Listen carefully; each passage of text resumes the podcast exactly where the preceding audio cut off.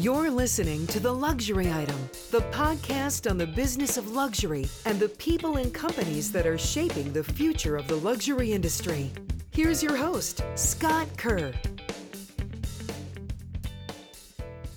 For 170 years, the Swiss luxury goods maker Bally has been best known for producing some of the most beautiful and well made shoes and leather accessories in the world. Born in the Swiss Alps, Bally's ties to the mountains and core to its ethos, sponsoring alpine adventures from Winter Olympics teams and early 20th century climbing expeditions to creating iconic reindeer boots worn by Tenzing Norgay during the first ever ascent of Mount Everest in 1953 with Sir Edmund Hillary. Today, the historically traditional brand is in step with a new generation of discerning clients who appreciate Bally's tried and true techniques and consistent quality. In a move to boost relevancy and growth, Bally recently appointed LA based superstar streetwear designer Rhuigi Villasenor to oversee the creative direction of the brand. My guest on the Luxury Item podcast is Nicolas Girotto, Chief Executive Officer at Bally.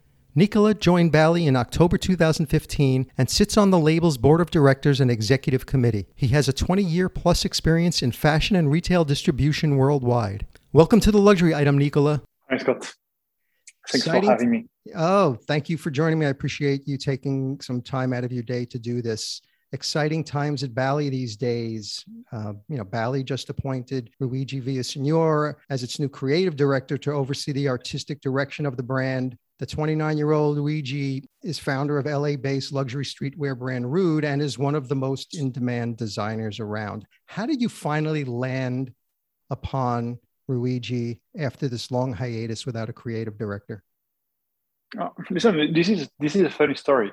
Um, as you know, in, uh, the creative process, we we use mood boards uh, to design our collection, and in the last two to three seasons, uh, Rhuigi was part of this mood board because we like his uh, aesthetic, um, really balancing uh, luxury uh, aesthetics, but also street style. So he has been present uh, as uh, an inspiration for, mm-hmm. for the brand in the last two to three seasons. And um, after having worked on the repositioning of the brand, um, as you know, I've been appointed uh, three, uh, three, three years ago. After the last two, three years, I've been working on uh, the repositioning of the brand, on uh, repositioning our offer, our communication. I felt that um, it was becoming uh, uh, important to to appoint a creative director, and this is very naturally and organically that uh, I decided to engage a dialogue with uh, with Rhuigi because we simply uh, loved his style, and this dialogue engaged last year back in September. Uh, there's been an excellent connection between the two of us, between him and the brand, and this is very naturally that we that we decided to partner um, so, as you know, he's one of the uh, rising star, and you mentioned it in the industry. We love the fact that he's um, really an ID generator machine, right, and right. Uh, also a, really a community builder. And this is what we were looking for in order to be able to to bring the brand into uh, into a new era, um, uh, bridging this. Um, uh, what the brand is known for, uh, more the formal wear, but also to what the customer are looking for today, uh, something that is more casual, streetwear. And um, his personal aesthetic is really bridging these two words. And this is why we've been very interested uh, by his profile. On his side, he has a, a true love for uh, uh, craftsmanship, uh, beautiful objects, and he has been um, passionate about uh, our brand when he has been able to discover our archive, to discover also our um, uh, our um, uh, productions uh, and how we still manufacture uh, our shoes in uh, in Switzerland and the level of craftsmanship that we put into it. So, yeah, it has been a, a love story, and it is very naturally that that we decided to to partner. So I'm very excited, and all the team that is surrounding me is very excited about Uh, observing uh, what you will be uh, coming with in the in the spring summer uh, for the spring summer 23 uh, season. Okay, so that's the first. That will be his first collection. Exactly, exactly, and that we will be showing. that we will be showing in in Milan next next September. It's interesting. We're starting to see a lot more luxury players in the industry rethinking their business strategies and tapping creative directors with a background in high end streetwear to appeal to younger audiences. What does this shift overall symbolize to you about what's going on in the industry? You know, there's been a lot of comments uh, when Rhuigi has been appointed uh, the helm of uh, of a brand like like Bally, a brand of heritage, 170 years of history, very known for, for its craftsmanship. And uh, a lot of people have been commenting and been very interested about uh, this company appointing a creative director that is coming from between brackets a streetwear background. But I found particularly interesting the latest article from uh, one of the latest article from Vanessa Friedman in the, the New York Times. So it's in, uh, which is uh, the title is "Why Streetwear Why Streetwear is Dead." Right. And I think that this is very interesting that uh, now streetwear is uh, an integral part uh, of our industry. It's not only uh, a style for a certain community, for a certain group of age, for uh, a certain geography.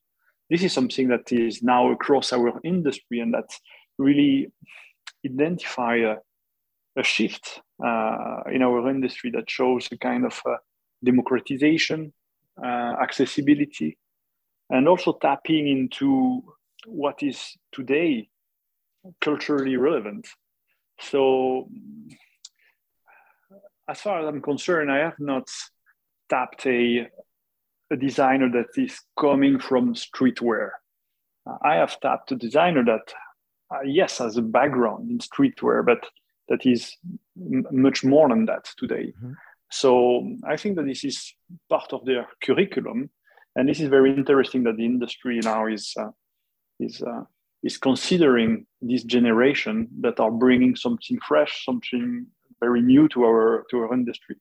No, as far as I'm concerned, I'm very excited about him uh, enabling us to um, to reach a new audience. Um, uh, because with his tone of voice, he would be able to to tell a story about our heritage, our, about our uh, values in a in a much different way, much different fashion that we are used to, and in a way that will be relevant for an audience that the brand has been um, uh, uh, struggling to uh, to tap. So uh, I'm I'm very excited about this moment, and um, I think that it's very interesting the trend that we observe in the industry right now. You know, a luxury brand today is, of course, about heritage, craftsmanship, and creativity, but it's also about values. How would you mm-hmm. define Bally's values? You know, we are around since 1851. So right. Uh, we have been celebrating 171 years yeah. of shoemaking uh, in Switzerland. Uh, so this is something that is obviously one of our characteristics. We were born as shoemaker. We have continuously been producing shoes in Switzerland. This is something that I am particularly uh, attached to. Um, our Swiss made, um, keeping this know-how that uh, that we have in um, in Switzerland for for shoemaking. Um, but this is a brand also with, as you can imagine, 170, 171 years of history. This is a brand that has been able to continuously adapt, evolve. Uh, this is uh, one of the value uh, of Bally that goes very well with with Swissness, where if you associate, if you try to list what are the values that are the most associated to to Switzerland and to Swissness, uh, there is definitively the innovation. And Bally has been able to constantly uh, adapt, evolve, innovate in order to be to go through these 171 years of, uh, of history. Yeah, they're saying its storied heritage has been a real key narrative for the brand and often mining its heritage as an inspiration for any new collections. So how does how does Bally do the great balancing act of blending the past and the future, you know, heritage and cultural relevance? Uh, as you say, this is a fine this is a fine balance. Uh, this is a fine balance to find be- between leveraging, hammering this heritage without being boring, and this is really where with Rui Jesus is coming in, uh, in, in his ability to tell a story uh, about our heritage in a completely new fashion, in a new way, and to be able to decode the, to decode Bally, to decode its its its its its cause to to uh, a new generation of customers, but also to to tell the story to existing customers, to our existing audience in a different uh, in a different way this cultural relevance is uh, is particularly important, but there are also new elements that are that are coming, uh, and our our customers are demanding more and more for from their brands. There are certain topics um, that are must right now, uh, must have for for the brand, and I'm thinking of in particular to sustainability elements, also what we are doing around the diversity, equity, uh, inclusion that needs really to happen at every level of our of our business. So this is something that is important for us uh, but also very important to the next generation of, uh, of Bally's customers. So we have engaged in important effort to continue to be culturally relevant uh, beyond our core business. And I'm thinking in particular to, to efforts on, uh, on, on sustainability, on our corporate social, social responsibility in supporting the world of arts, for instance. We have uh, now, we have been celebrating this year the 15 years of our foundation for art and culture. but also in education, and also in mountain preservation. We are talking about the Bally's values, and obviously, mm-hmm. as, as a Swiss brand, you associate immediately uh, Switzerland with the mountains where we, we were born. So we also feel that this is part of our responsibility. So all these elements that are important to the new generations and which they are expecting a brand uh, to be to be very active. So this is, I think, also how you manage this cultural relevancy that you need to have as a brand, but also leveraging on what is true to the brand, what is part of its history. And you joined Bally in 2015 as chief operating officer and moved into the CEO role at Bally shortly before the pandemic struck in 2019. Luxury brands had to adjust their business strategies to solve the new challenges that they were faced. What was the state of Bally's global e commerce platform at the time? And how aggressively did you have to accelerate your digital transformation? you, you mentioned that joined just uh, just before the pandemic. or I took over the CEO role just before the pandemic. In terms of digital, there's been a, a in in a forced manner. Uh, there's been, but also it was strategic. There's been a strong push on uh, on digital. So we already had a, a solid platform at the time, uh, but we have been growing digitally very uh, very fast. To give you some numbers, we've been moving from 11%, 10, 11% of our sales online to almost uh, 30% of our sales online.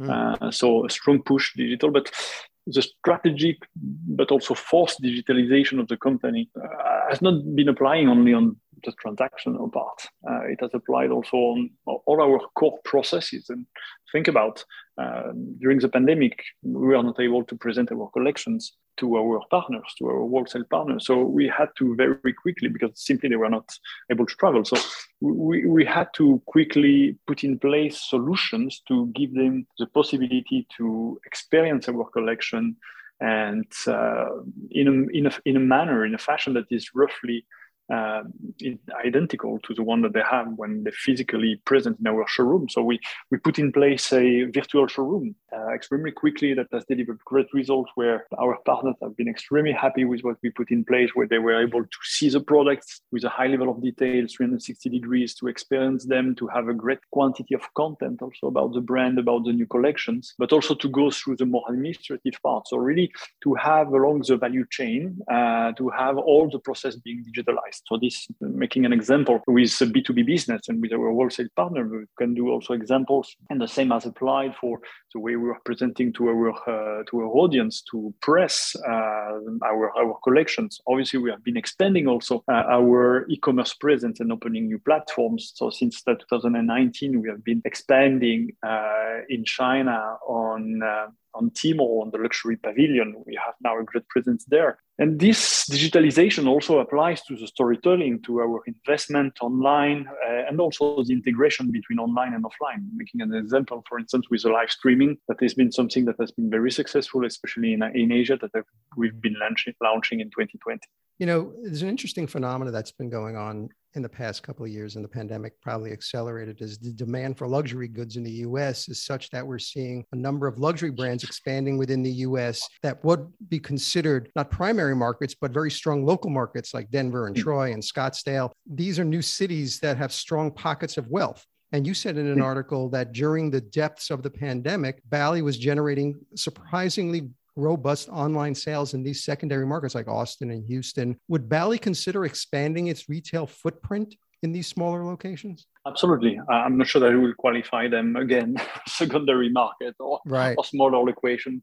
Uh, but um, definitively, from a European standpoint, it's all not the cities that you would consider at first that will come to your mind first when considering about expansion in the uh, in the US. But you know, during the pandemic, it was very interesting to see where our sales were coming from, and they were coming from area where we had no retail presence. So we we really changed our approach uh, in order to understand where um, our customers are and where how to get closer to them.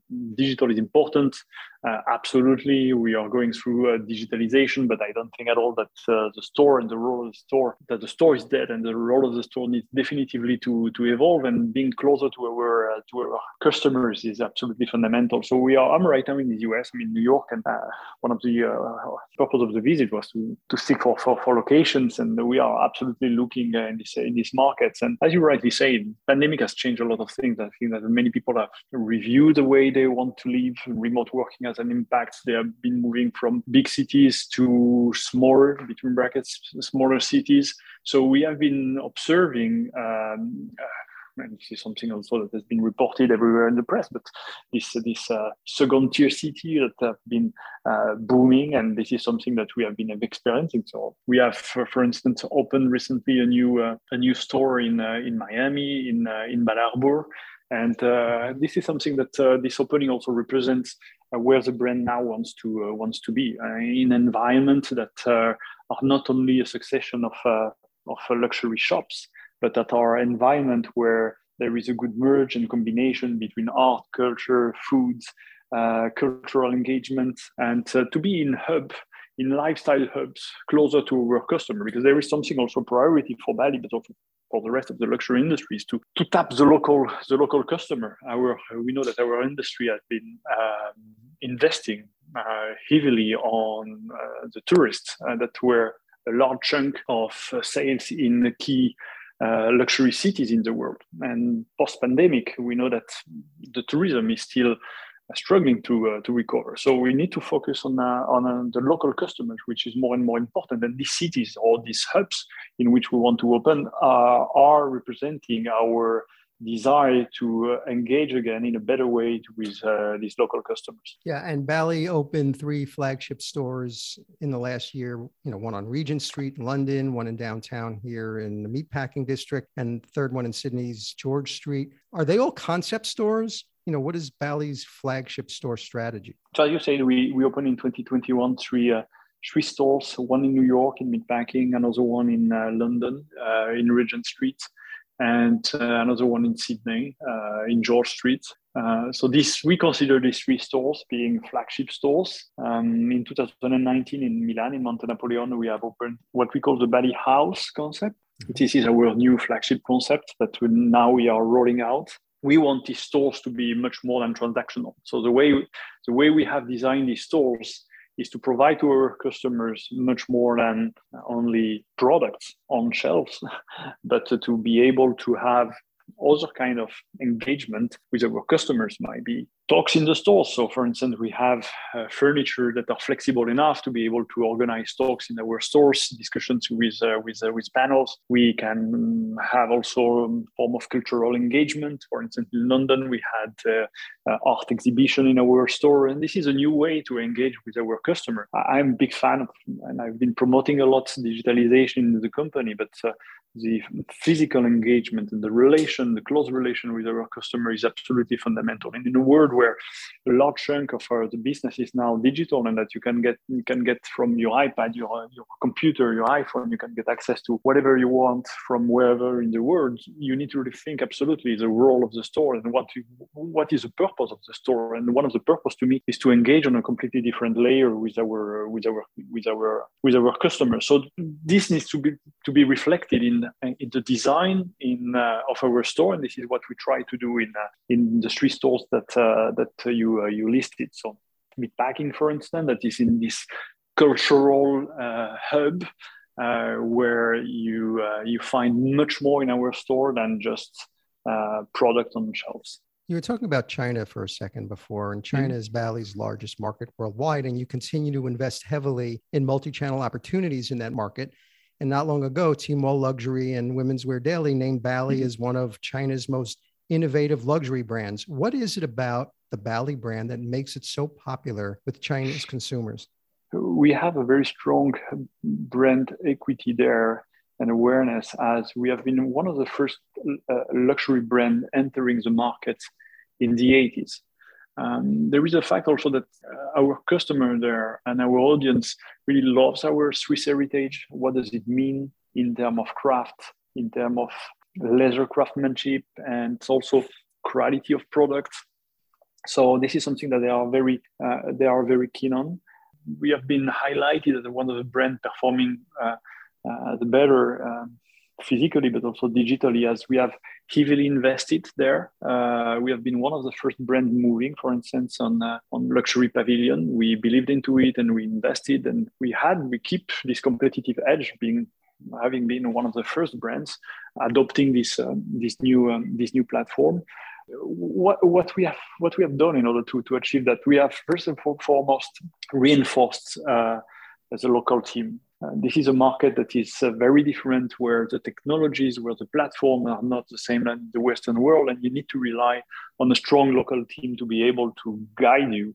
Uh, and uh, this is what we have been doing in 2019 in reinforcing our, our team there. We've also been partnering uh, uh, with people, local people there, local agencies to guide us at, uh, at best. And we have been increasing strongly also our digital spend. You were mentioning WW mentioned us as one of the most successful brands on, on, on Tmall. And uh, we have been increasing uh, vastly our investment on this on this platform, but also, and this is one. This has been one of the key uh, key factor in in adapting to the local demand and creating local content, creating local capsule. This is this has been something that has been uh, that has been a winning factor. I would say also that we have adapted. This is a market that has also uh, evolved a lot. If I'm looking at market, Chinese customers were used to, to, travel a lot. We had a strong presence in uh, in airports.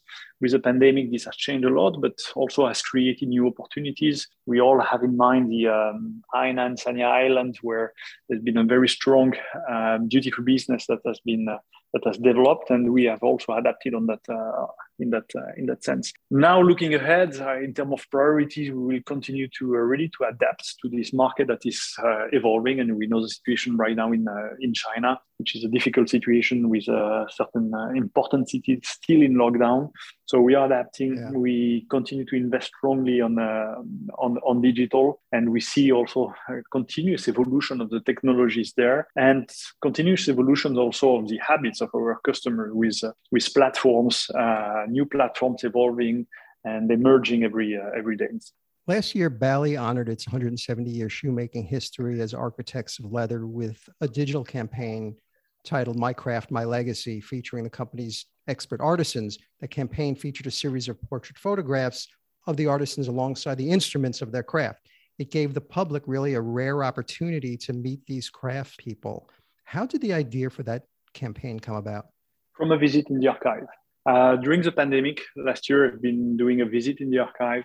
Uh, we have archives that are that are just incredible. We are talking about 170 years of, uh, of history. So we have more than 35,000 pair of shoes. We have uh, incredible collections of posters of art pieces. And um, visiting our archive, I have stumbled upon these collections of of uh, photograph of, of photo- photography where it was back in the 40s where uh, Bally decided to photograph all its employees not in a it was an artistic project. It was to pay homage to employees. And i decided to reproduce, reproduce it uh, especially in a moment where we were in the middle of the pandemic where uh, i think it was uh, to pay a tribute to our employees in this moment very particular moment um, and especially the one the, our artisans that are making the ascent of Bally. I think it was something that uh, beautiful to be uh, to be done, something that we presented during uh, Uh, it was back in September 20, and the feedback has been just great. So it was designated to be only a communication aimed at uh, more corporate communication, but mm-hmm. the, the, the, feedback has been so great that uh, it became a customer-facing uh, communication. So this is how this idea came, and it has been highly appreciated by our artisans. They were all extremely proud to have their pictures, sure. to have their photos in uh, in our uh, communication campaigns. How does an artisan based business like Bally mix craft and new technologies like AI and robotics and still maintain its Swiss made reputation? If, if you if you would visit our our factory, you would be extremely surprised to see the very high level of uh, manuality uh, in our uh, in our factory. Um, we produce between 150 to 200,000 pair of shoes per year in Switzerland in our factory. Uh, but the level of manuality is still extremely uh, extremely high because this is also a guarantee of craftsmanship and uh, and quality. Um, but it doesn't mean that because you respect certain way of doing certain processes that have been been part of your tradition past uh, that you cannot innovate. And as i told you Bally is a story of innovation and there's been constant innovation uh, during uh, during this uh, these last decades. So ai um, is one of uh, one of the uh, innovation. We are looking for instance at 3d prototyping. So um, today we want to develop a product. You have a sample prototypes samples how to replace that with uh, 3D uh, 3D modeling, 3D proto prototyping.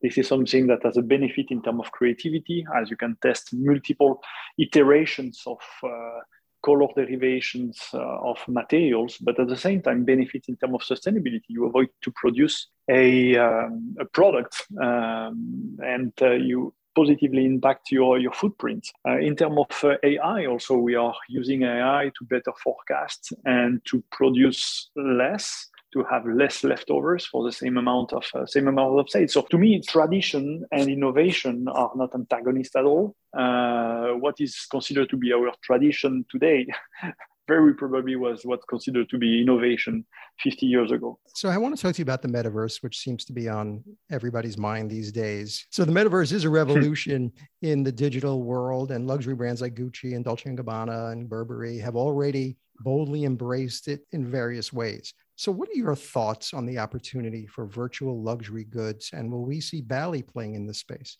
Well, first, first, personally, I'm trying to educate myself a lot and staying very alert. we are all talking about metaverse, but uh, I'm not sure that we are all very experienced into it. And personally, I'm trying to understand better and better what is what does it mean. So to translate that, not pushing back at all. On the on the opposite, um, we are very very alert and we are monitoring. Um, I think this is an opportunity for brands uh, to be a, to enter a new territory, to tell new stories uh, however, uh, this needs to be done, in my in my opinion, in a, in a very meaningful way. We don't want with a team to to go into the metaverse or to get NFT if this is not something that is meaningful. And I don't want to do. Uh, we don't want to have any any initiative on that side that are just to be part of the bandwagon or, or, or, that are marketing gimmicky. So we are alert. We are looking at. There are interesting things. Um, we have we are promoting innovation and we have Bally every year is sponsoring an award, the Fashion Innovation Award. We are the main sponsor and uh, we are defining also where we want the startups to uh, to pitch for this uh, for this uh, Fashion Innovation Award. And last year it was about uh, digital fashion and uh, augmented reality, and we have been presented very interesting solutions for brands to enter this this metaverse. So long story short, we are very alert. We are looking at it, but we will enter into it only when we will be finding something that we that we consider to be very meaningful for our audience. And more luxury fashion labels are now turning to sustainable vegan leather alternatives made of pineapple, mushroom, mm. palm leaves. Mm. Last year, Bally launched a collection of eco friendly products made from materials like vegetable tan leather and pomegranate dye. In what ways is Bally working to be sustainable? In many ways. Um, we, we, we have launched in 2019 uh, our sustainability roadmap. It started first with an assessment to understand where we, uh, where we are, where we were, and uh, building together with a team a roadmap to understand where we want to be. Um, and the starting point is really uh, the transparency. uh, to me. Uh, to go on our website, you have our roadmap, you get our sustainability reports uh, that are stating clearly where we are right now. The CO2 emissions, we have quantified also our targets based on the science-based targets to, uh, to, to know exactly the CO2 emissions of Bally right now.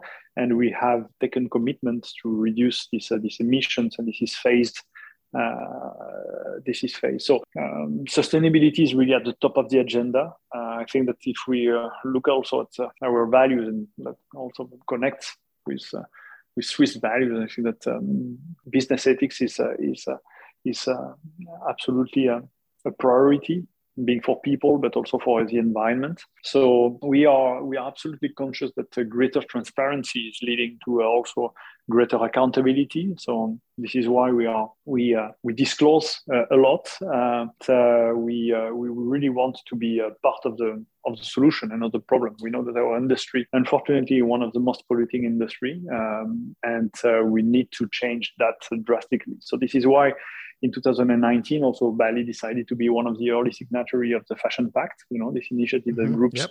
um, fashion groups and fashion companies to get out of the competitive field on this very specific topic and to work together uh, across different uh, different objectives. And one of the objectives is to, uh, to reach the net zero by uh, 20, uh, 2050. So concretely, what we are doing, um, we have been moving and investing in renewable energies. Uh, today, 75% of the energy consumed used by Bally is coming from renewable energies, solar panels and so on. We're also introducing and we have a plan to increase more and more the share of sustainable materials in our collection. Uh, we have reached uh, more than 30% of materials that are considered as sustainable that we include in our so-called preferred material list. And all the product development team and the design team are, are focused on that objective to season after season to increase the share uh, of uh, preferred materials in our in our lines. You you, you mentioned in your in your in your in your question that we have been replacing uh, certain of our lines. There is our bestseller that was a line of men accessories that was produced with PVC that we entirely uh, redesigned and uh, replaced with uh, regenerated leather. To be on this topic, on this topic of sustainability, we need to be very, very concrete and I wanted to give you two examples of uh, what the brand has been doing recently. But obviously, much more is to come, and we have ambitious objectives to make a better Bally being uh, being greener. Since Bally's founding in 1851, the brand has instilled a strong sense of social responsibility to preserve the stunning mountain environments into which its own identity is woven. Can you talk about the Bally Peak Outlook Initiative, which includes cleanup expeditions to Everest and other Himalayan mountains? Yes, this is this is just an incredible story. Um, you mentioned Bally, born in the Swiss mountains, um, uh, historically has a bond, a strong tie with uh, with the mountain environment, and and sponsored many expeditions. Uh, and as you probably know, the first man on the top of the Everest, uh, well, Sir Edmund Hillary, and Sherpa Tenzing Norgay. Uh, one of these two men was wearing Bally reindeer boots uh, during the first ascent of the Everest in 1953. And since then, Bally kept uh, with the Tenzing family a very strong bond, strong tie. And back in 2019, we've been alerted uh, by his son, by the by Jamling, together also with uh, another connection of us with uh, Dawa Steven Sherpa, we have been alerted on uh, the vast problem of pollution in this extreme mountain environment represent the Everest from base camp to, to summit. And we have been asked to help them to provide our assistance to do a first cleanup initiative from base camp to the summit. It was the first time that this was done.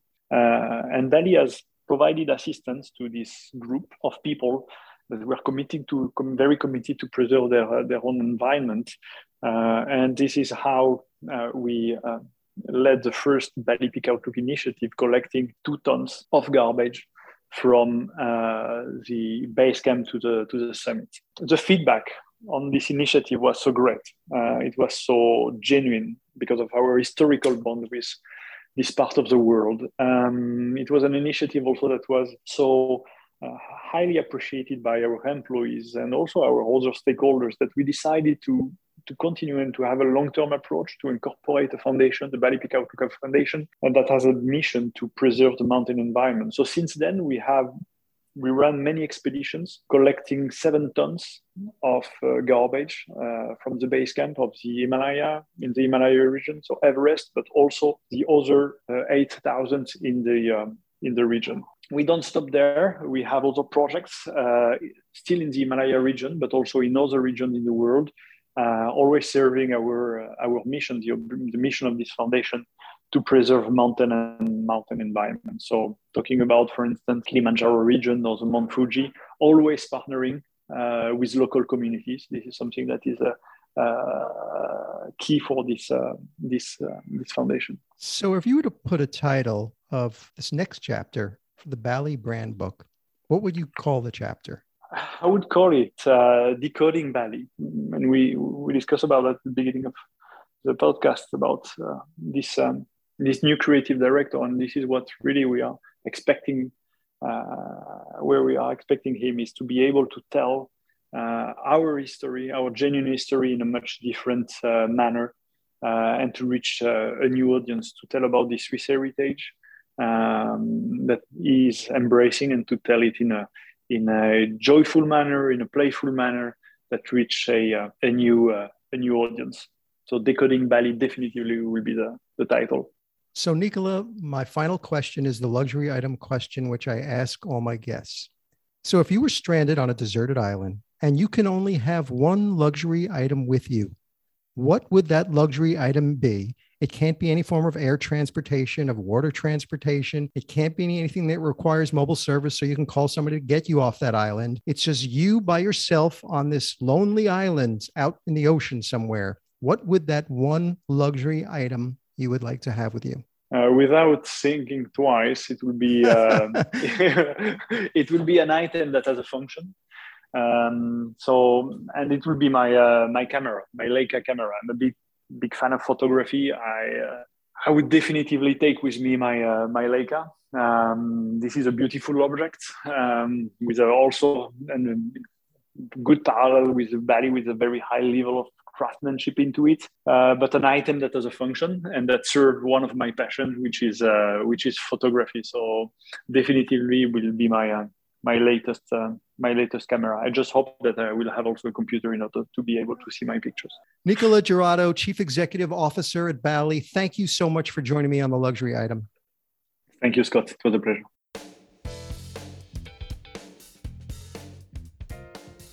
That's it for this episode of the Luxury Item Podcast. Thank you so much for listening. If you found this useful and entertaining, I would be really grateful if you can share it with a friend or colleague. I would love it if you subscribe so you never miss an episode. And while you're there, be sure to rate and review us on Apple Podcasts. It really helps other listeners find us. The Luxury Item Podcast is a production of Silvertone Consulting. I'm your host, Scott Kerr. Until next time.